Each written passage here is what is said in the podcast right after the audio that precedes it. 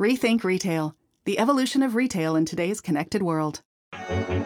Welcome to the Rethink Retail Show, your source for the most recent trends and innovations in commerce. Join host Julia Raymond, Global Director of Research at Valtech, a global digital agency focused on strategy and transformation in retail, as she explores the most recent trends and innovations in commerce. This episode of Rethink Retail sponsored by Valtech, where experiences are engineered. Hi, today we're kicking off another episode of Rethink Retail with my guest, Miya Knights.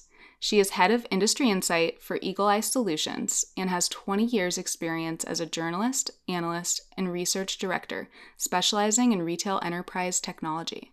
Just this year, she co authored and published two best selling books. The first, titled Amazon How the World's Most Relentless Retailer Will Continue to Revolutionize Commerce and more recently, the book Omnichannel Retail How to Build Winning Stores in a Digital World. Today, we'll explore both books, focusing on omnichannel as well as the environment driving what Miya has called retail Darwinism evolve or die. Miya, will you tell us more about yourself and how the ideas for the books came about? Absolutely. Um, hello, and thanks for the opportunity. In terms of how the book came about, I co authored the book with a fellow former research director um, who'd already written a book about um, Walmart a few years previously um, when Walmart became the biggest retailer in the world.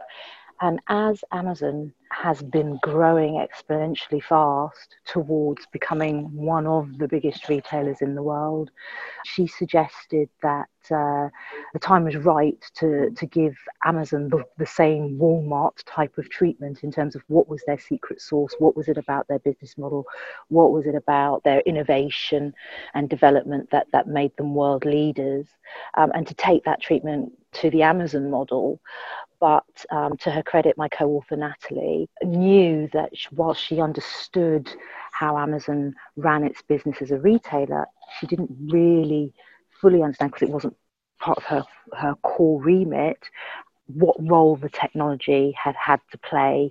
And obviously, Amazon is famously well known for its technology disruption. So, um, to her credit, she came and asked if I would be able to help fill in the gaps around web services, cloud computing, drones, and one click patents, and the rest. Um, and so, we wrote the book in about six six months, but we actually found out we'd got the commission a couple of days after um, the acquisition of Whole Foods, Amazon's acquisition of Whole Foods was announced. So we kind of knew we were onto something big when that happened because I think what we've seen since then is, you know, that acquisition really shake up the biggest retail sector of them all, and that's the packaged food sector, the grocery sector, and really proved that we were onto, we were tapping a rich vein in terms of what is it that may, has made Amazon so successful successful that other retailers can learn from and use as well. Great. Well, it's really good background. And I think the, the book is really timely and just published this year. So, some really relevant and recent insights. Um, I actually downloaded it on my Kindle and I'm reading it. I encourage all of our listeners to do the same. Um, some really good stuff. And you explore the e-commerce giants, you know, disruptive new retail strategies and the impact on the wider e-commerce sector. And grocery comes up a bit. So that's one thing I kind of wanted to start with because we actually had an expert panel discussion podcast a few weeks back and we talked a bit about grocery. And one thing that was said is, you know, they're not as great as selling baskets on Amazon. So, you know, if you want to buy, I think it was Brian Gildenberg of Kantar Consulting, he said if you want to buy 20 things on Amazon, it takes exactly 20 times as long as buying one thing. So there's a little bit of, you know, a disadvantage in that regard.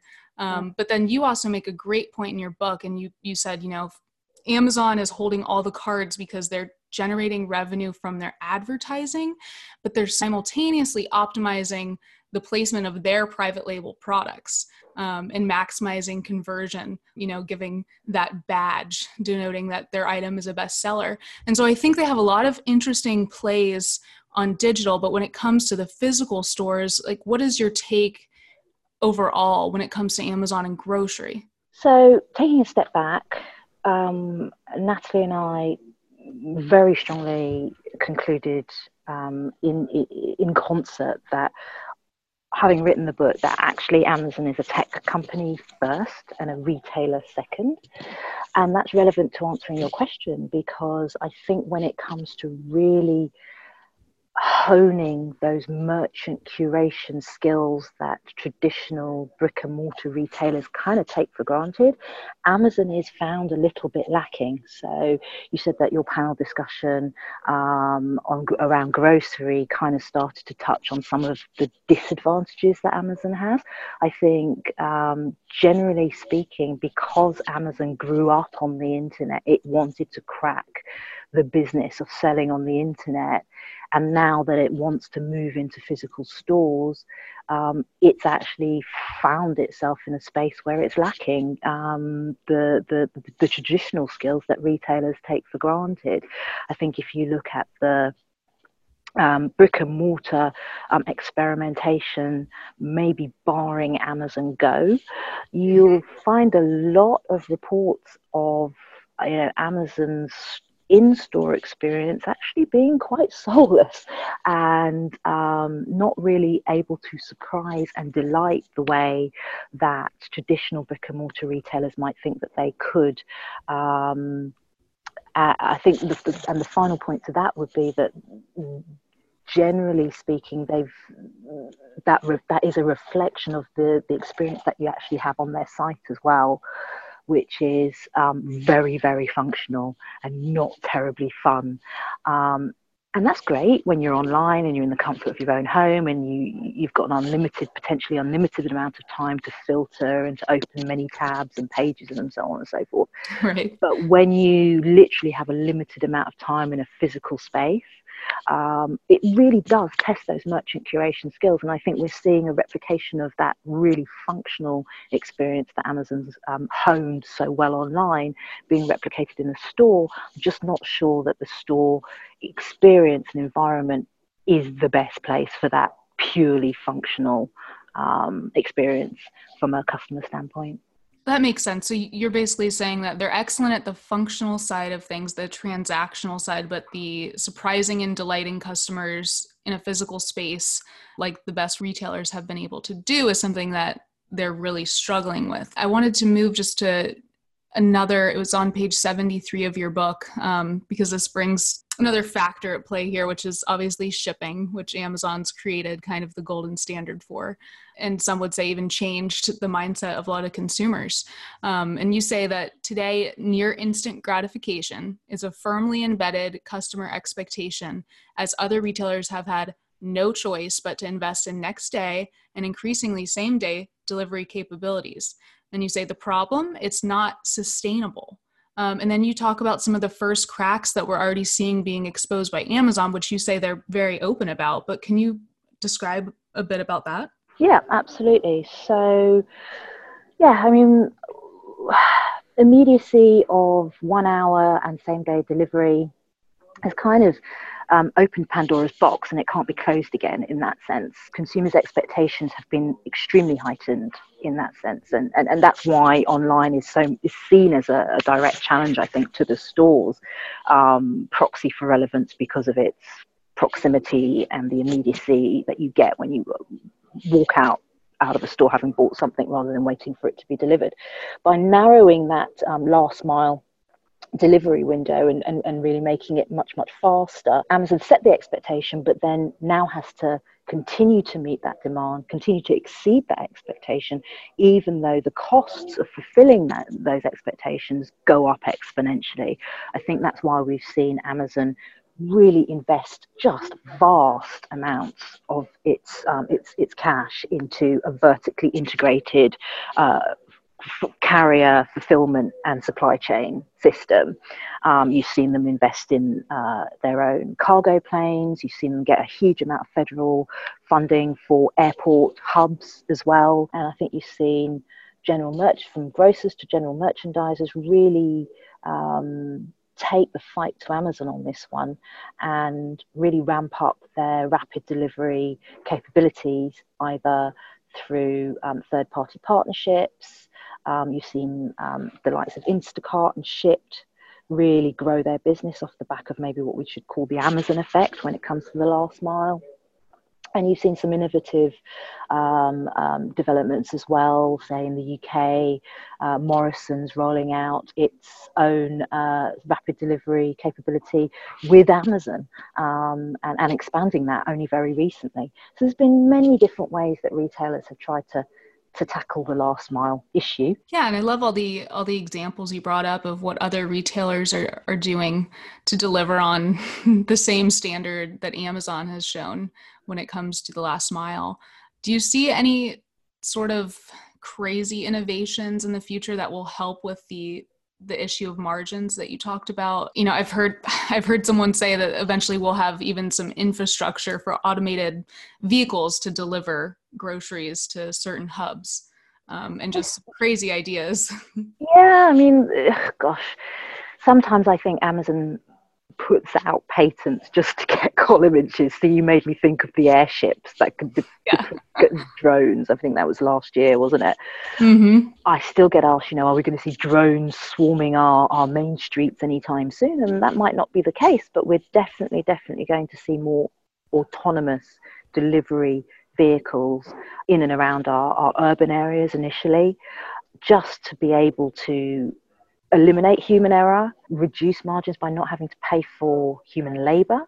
Mm-hmm. And then also in more remote areas, we're going to see larger drones used to um, deliver very time sensitive or high value products as well. So things like medication, for example. So we've seen delivered to your car.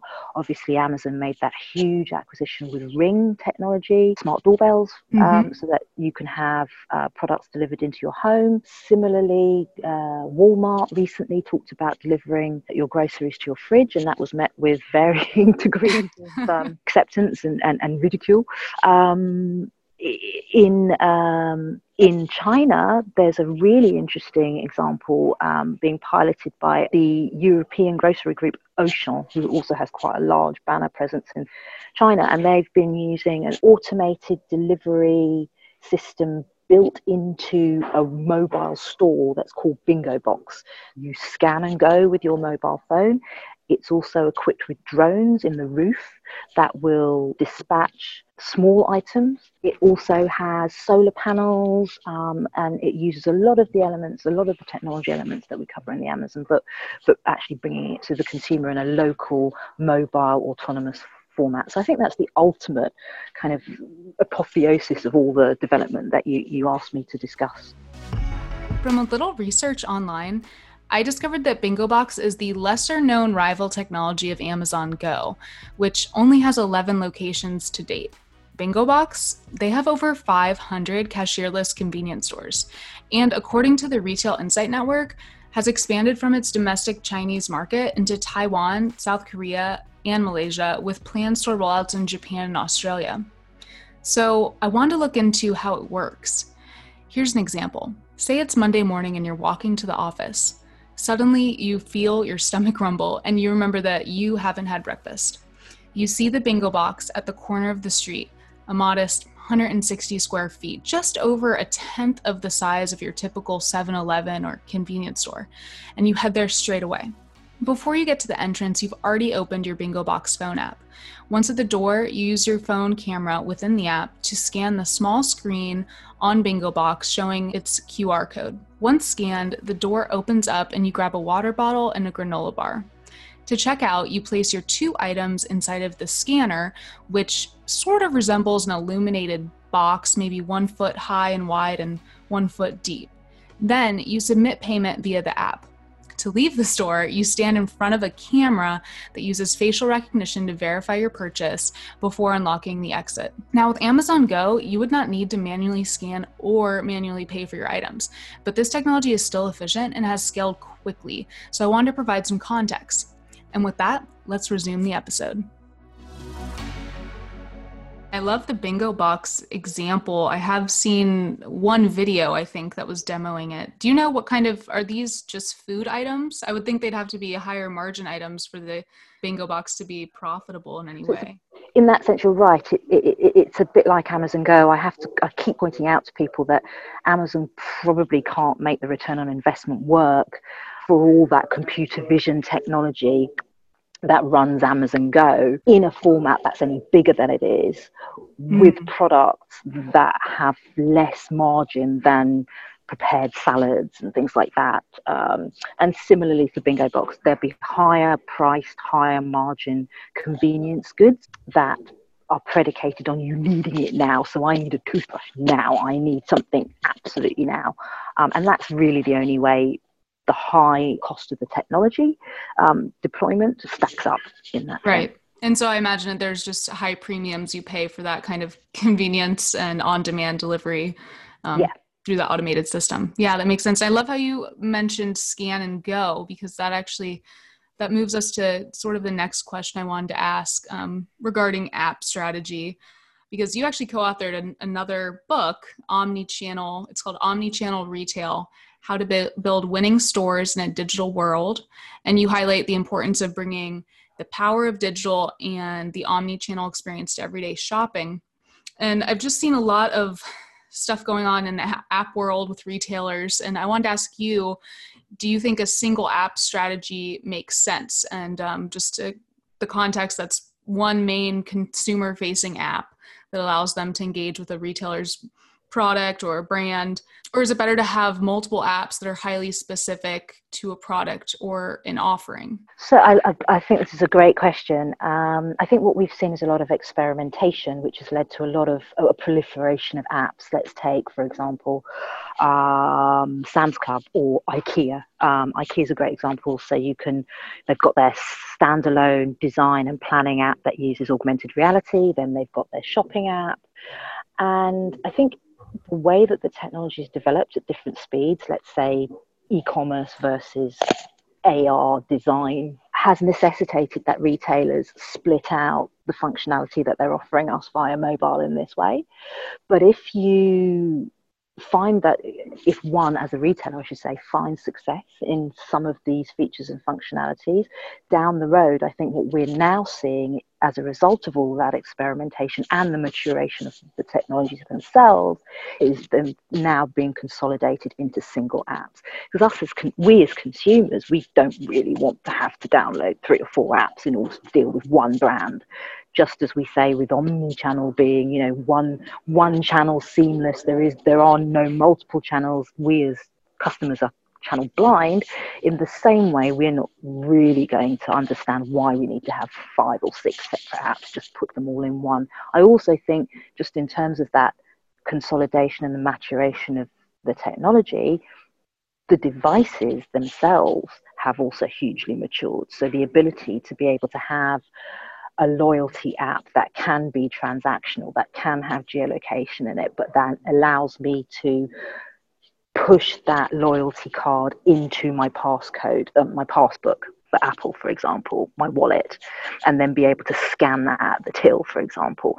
All of those capabilities perhaps weren't necessarily available in the leading mobile devices until very, very recently. And so that's been another reason why we've seen a bifurcation of these features and functionality between the different apps. But as I said, uh, we as customers are brand blind and channel blind. If you've got one brand, then t- talk to me with one brand, talk to me with one app. And, and, and that's why we're seeing the consolidation we're seeing because it's what customers want. Yeah, and it makes sense that you mentioned uh, the technology. Sometimes it it makes it almost impossible to go about experimenting unless you have all the different apps, like with the AR capabilities that IKEA has rolled out. So, yeah, I think that's a really good point to think about.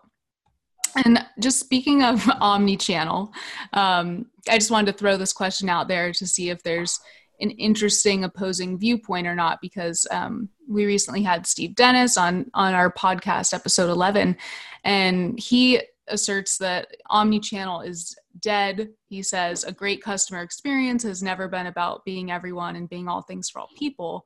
What matters is showing up for the right customers where it really matters in remarkable ways, which he's coining harmonized retail. So for you, Miya, is this just semantics or is there really a difference in thinking? I think it's a bit of both, to be fair. And actually, full disclosure, when the uh, publisher suggested omni-channel retail as, as the lead as the title, um, I was I, I objected quite strongly actually because I thought it is a little bit of a zombie term. I mean, I was lucky enough to work with the senior research analyst, who I think is now VP at IDC, Leslie Hand, who first used the term omnichannel in a report.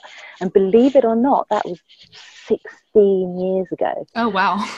so I thought people are going to love or hate what we describe as, I suppose, a marmite word. Um, you know, you love it or you hate it. But to the publisher's credit, they said that that was exactly the reason why they wanted it because it would spark debate and it would allow us to have the discussion that we're having now.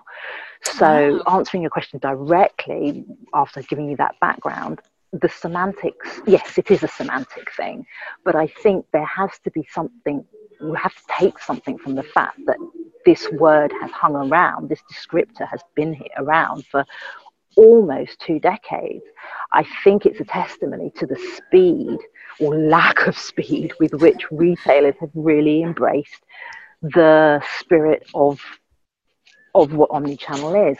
I think I would also say midway between semantics and there being a need for a term that people can buy into is, is the fact that to say to be everywhere for everybody all the time is actually an incorrect definition of omni-channel.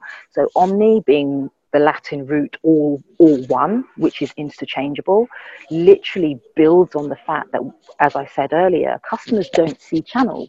It's just one brand. It's mm-hmm. just one retailer, whether or not I transact with you online or shop with you in store, you're still that one retailer. I don't think omni channel, so full disclosure here, Leslie, please get in contact if I get this wrong, but I really don't think the intention was ever with omni channel to suggest that retailers should be everywhere. It's that retailers should be consistent and seamless and integrated wherever they are. And in terms of needing a term like omni-channel, retailers have, are past masters at following the customer. If the customer is going online, I will set up an online channel. So it's being where the customer wants you to be in an integrated, coherent, and seamless way with a total proposition that does not differentiate between the services and products you offer online versus the services and products you offer in store. Final point though moving from semantics to the fact that we do need a term that people are going to buy into. There are so many new terms coming out. I hear, you know, there's the total retail, new retail. yep. All you don't want to be as a retailer right now is mediocre. You don't want to be disjointed. Um, I don't know that the industry is ever going to coalesce around a term that works for everybody. I think omnichannel has worked for so long. It's actually got a little bit of context to it in that it has been around for so long. But at the same time, I agree that maybe it's time we do move on from that. But I don't think we can until retailers really get what it meant in the first place, which is to to be consistent wherever the customer touch point is that you want to engage with that customer through. So while we um, discuss the word omni-channel and kind of the thoughts around it, I want to touch back on some of the topics from your book, which was published April of this year. Um, and you talk about how retail needs a mobile makeover. And I wondered if you could elaborate a little bit um, more on what you mean by that. Absolutely. Um, so it built really well on that, that theme that uh, around omni-channel um, and what that what that means, regardless of whether or not you love it or hate it as a word. You know, to be consistent at every customer touch point doesn't mean you have to have every customer touch point and be everywhere to everybody. Um, but what's relevant for your customers if they want to engage with you through a particular channel then it makes sense to follow the customer and make sure that you're that they're there. Um, what we've seen over the last 15 years, as I think we referred to when we talked a little bit about Amazon, was just the way internet-based technologies and mobile technologies has increased the level of access, speed, convenience, choice, relevance, transparency. I could go on. That we as consumers have become accustomed to.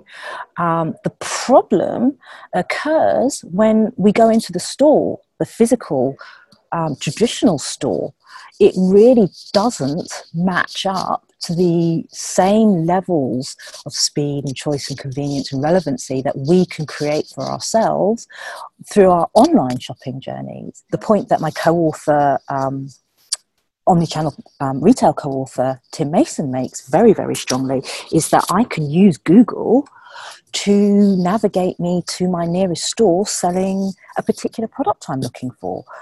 I would add to that that Google, through to the end of 2017, actually tracked a 500% increase in near me searches.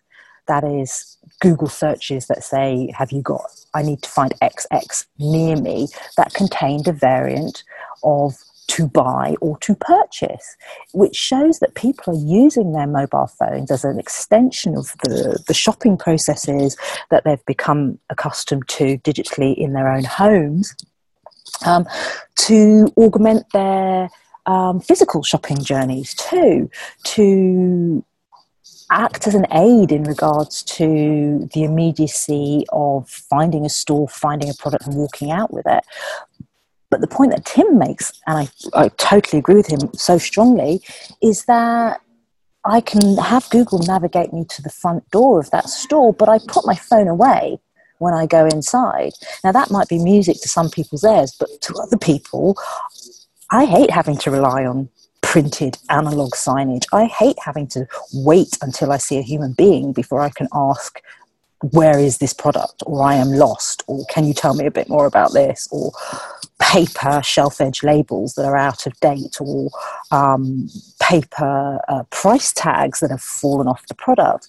I think the point that we try and make really strongly in omnichannel retail is that there is a huge place for digital in today's physical stores and that retailers really need to add a digital layer to their stores via the handsets that we are never without, that we maintain, that we keep up to date, that we charge, that we secure.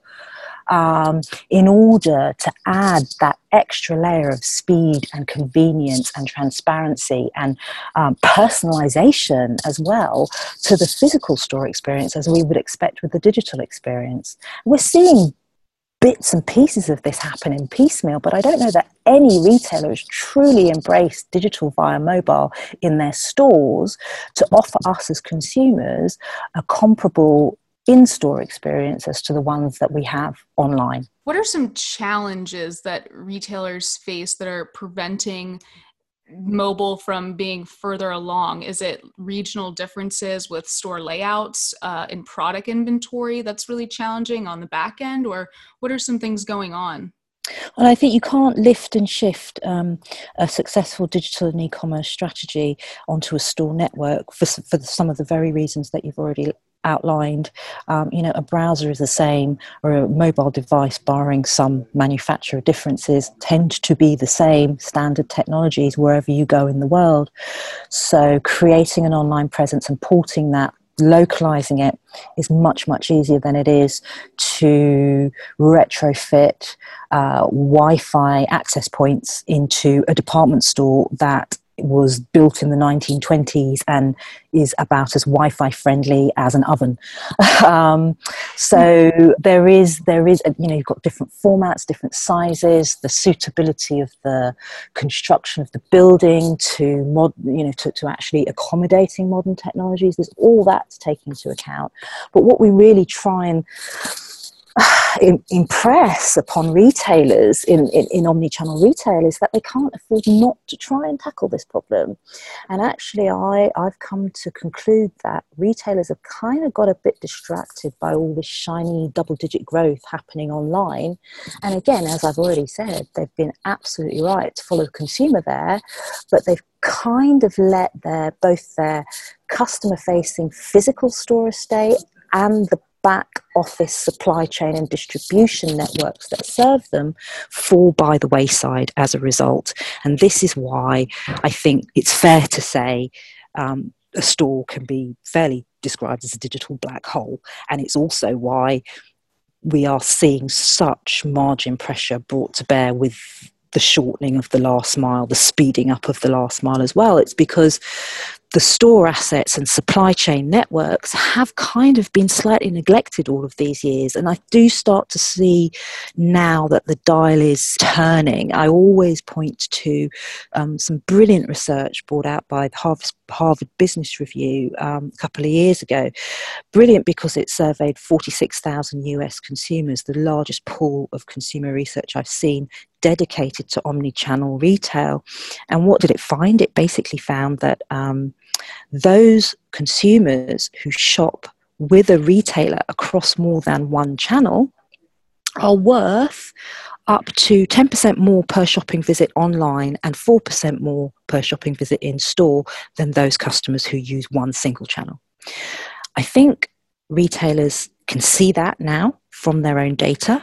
But the fact is, just going back to my um, anecdote about Google and near me search and the you know all of that capability stopping at the front door of the store, if they accept that their best customers are ones that shop with them across all channels or multiple channels, more than one, they can't actually identify who those best customers are when they're in their physical stores. So they can roll out the red carpet for you when you're online. Welcome back. We saw you bought this. Why not buy this? Here's an offer, blah, blah, blah. But when I walk into their store, unless they give me a reason to get my mobile out and identify myself like you would at the end of a shopping journey with a traditional loyalty card, for example, um, they don't even know that you've been there. So, how can they cross and upsell to me in a personalized one to one way that is similar to the way that they would want to try and sell to me online? And that's that's the opportunity. And, and at, at, the moment, unfortunately, retailers' digital capability severely lags that opportunity in the physical store. Right. So you're saying there's a huge opportunity that retailers are missing by not being able to identify these, you know, high revenue customers, maybe some of their best customers that are shopping across multiple, if not all channels that they offer. And uh, that personalization maybe is missing in store. Absolutely. I can, uh, you know, we've also done some, some research um, myself and Tim, with the company we, we work for at Eagle Eye, um, into what customers actually want. And when we asked customers what would what what are your um, greatest influences of your choice of retailer, number one, far and away, amongst ninety percent of the four thousand consumers that we surveyed across the UK, US, Australia, and um, Canada, was price. No surprises there price is still the lowest common denominator. But the and I've done this survey in different vari- uh, you know, variations um, over the years a number of times, and this time I was really surprised to see that top the the the, the, the two other most important influences that rounded out that top three were that offers me promotions or a loyalty scheme uh, or rewards. That was number two. And number three, that recognizes me for my custom. So I actually kind of see number two and number three as two sides of the same coin. Because if I recognize you for my custom, I'm probably offering you incentives and, and giving you rewards as a result. But the fact is, the way that a lot of retail stores are run at the moment, I could be your best customer, but I will get exactly the same service as a completely anonymous customer that never uh, um, identifies themselves to you, that hasn't registered online, that just pays in cash. Uh, and even if I am your best customer, you're only identifying me as I swipe my loyalty card as I walk out the store.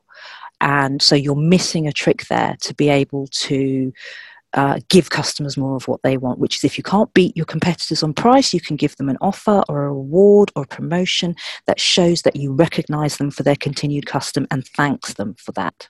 Yeah, and that's a really good point. Just why would someone be incentivized to give their information if if there's no upside? Um, and you say in your book that 90% of transactions are still complete in the physical store, so there's a huge gap here. And yeah. um, and you also say like view digital as an opportunity instead of a threat. And would you describe a little bit more that how dig- digitization can foster you know these more meaningful connections? Yeah absolutely. I think it goes it goes back to um, uh, the discussions that a lot of people in the industry are having around uh, around Amazon. I think they see digital um, and Amazon as a representation of that as a threat. But when you look at where Amazon is, it's at an inflection point in its 25 year history where it now actually needs offline. It now realizes that it's only capturing 10% of those total retail sales in any of the markets and territories it operates in. That if it's to capture the other 90% or part of that other 90%, it also needs stores as well. So retailers really need to start to, I think they do, they are, are starting to understand how much of an advantage their stores are. But in the balance of things, in terms of the channel mix, we've seen retailers not only neglect the digitalization of their stores, but also neglect the right sizing of their store channel. So, one of the things I often say is uh, that you can broadly characterize a lot of main street retailers at the moment, particularly ones that are struggling, as overstored and underperforming. They might be pulling in double digit growth from their e-commerce channels but they really need to be able to see how those two how the online and the offline channels mix how their retail customers are, are using the channels together and make sure as a result that um, that they've got the optimal mix and location of stores to their best customers online as well. I don't see a lot of retailers thinking in that way, but there is an opportunity there for stores to really take what we've learned from online, augment it, make it even better, and layer it with that sensory selection, the immediacy, the capability to try before you buy. And also let's not forget you know the absolutely invaluable asset of a store's people being ex subject matter experts. Even if they're not subject matter experts the the possibility exists for the retailer to give them a mobile device that allows them to access the same information that we have access to but communicate it to us in a one-to-one way. I don't think we're ever going to get away from the importance of human interaction in that sense, and that's another reason why the store is so important and is worth investing in from a digital standpoint. Yeah, and I love that you brought up just the human element because that sometimes uh, starts to fade away when you're getting into the depths of the digital discussion. And actually, I saw a Salesforce report um, not too long ago that said over half of millennials do not think store associates have the right tools to provide them with good customer service. Um, and I think that kind of attests to what you're saying, which is that, you know, there needs to be a focus on humans as well, equipping people in store um, to provide that next level of connection. Yeah, absolutely. I mean, it was 10, 12 years ago now. I had IT directors saying to me that their customers were literally coming into their stores armed with more information to out negotiate the salesperson than the salesperson had themselves. And if that was 10 to 12 years ago, you know, in the intervening period of time, the the breakneck speed of technology development, the development of clienteling software, for example, there are a myriad number of solutions to that challenge and issue. I just think retailers ha- really have to show the means and the will to be able to want to tackle them. Definitely. Thank you for being a guest on the show. And also, where can our listeners go if they wanted to purchase one of your recent books? Oh, thank you. Yeah, it's been an absolute pleasure speaking with you. Um, and and for follow up, um, of course, both books are available on Amazon, but they are both published by Kogan Page, so you can find both books for sale direct from the publisher at www.koganpage or one word dot com, and it's Kogan with a K. Perfect. Thank you, Miya. Thanks for being on the show today. Thank you. Thanks so much for having me. All right. Bye. You've been listening to Rethink Retail. For all the latest news on commerce and trends, join the discussion. Rethink.industries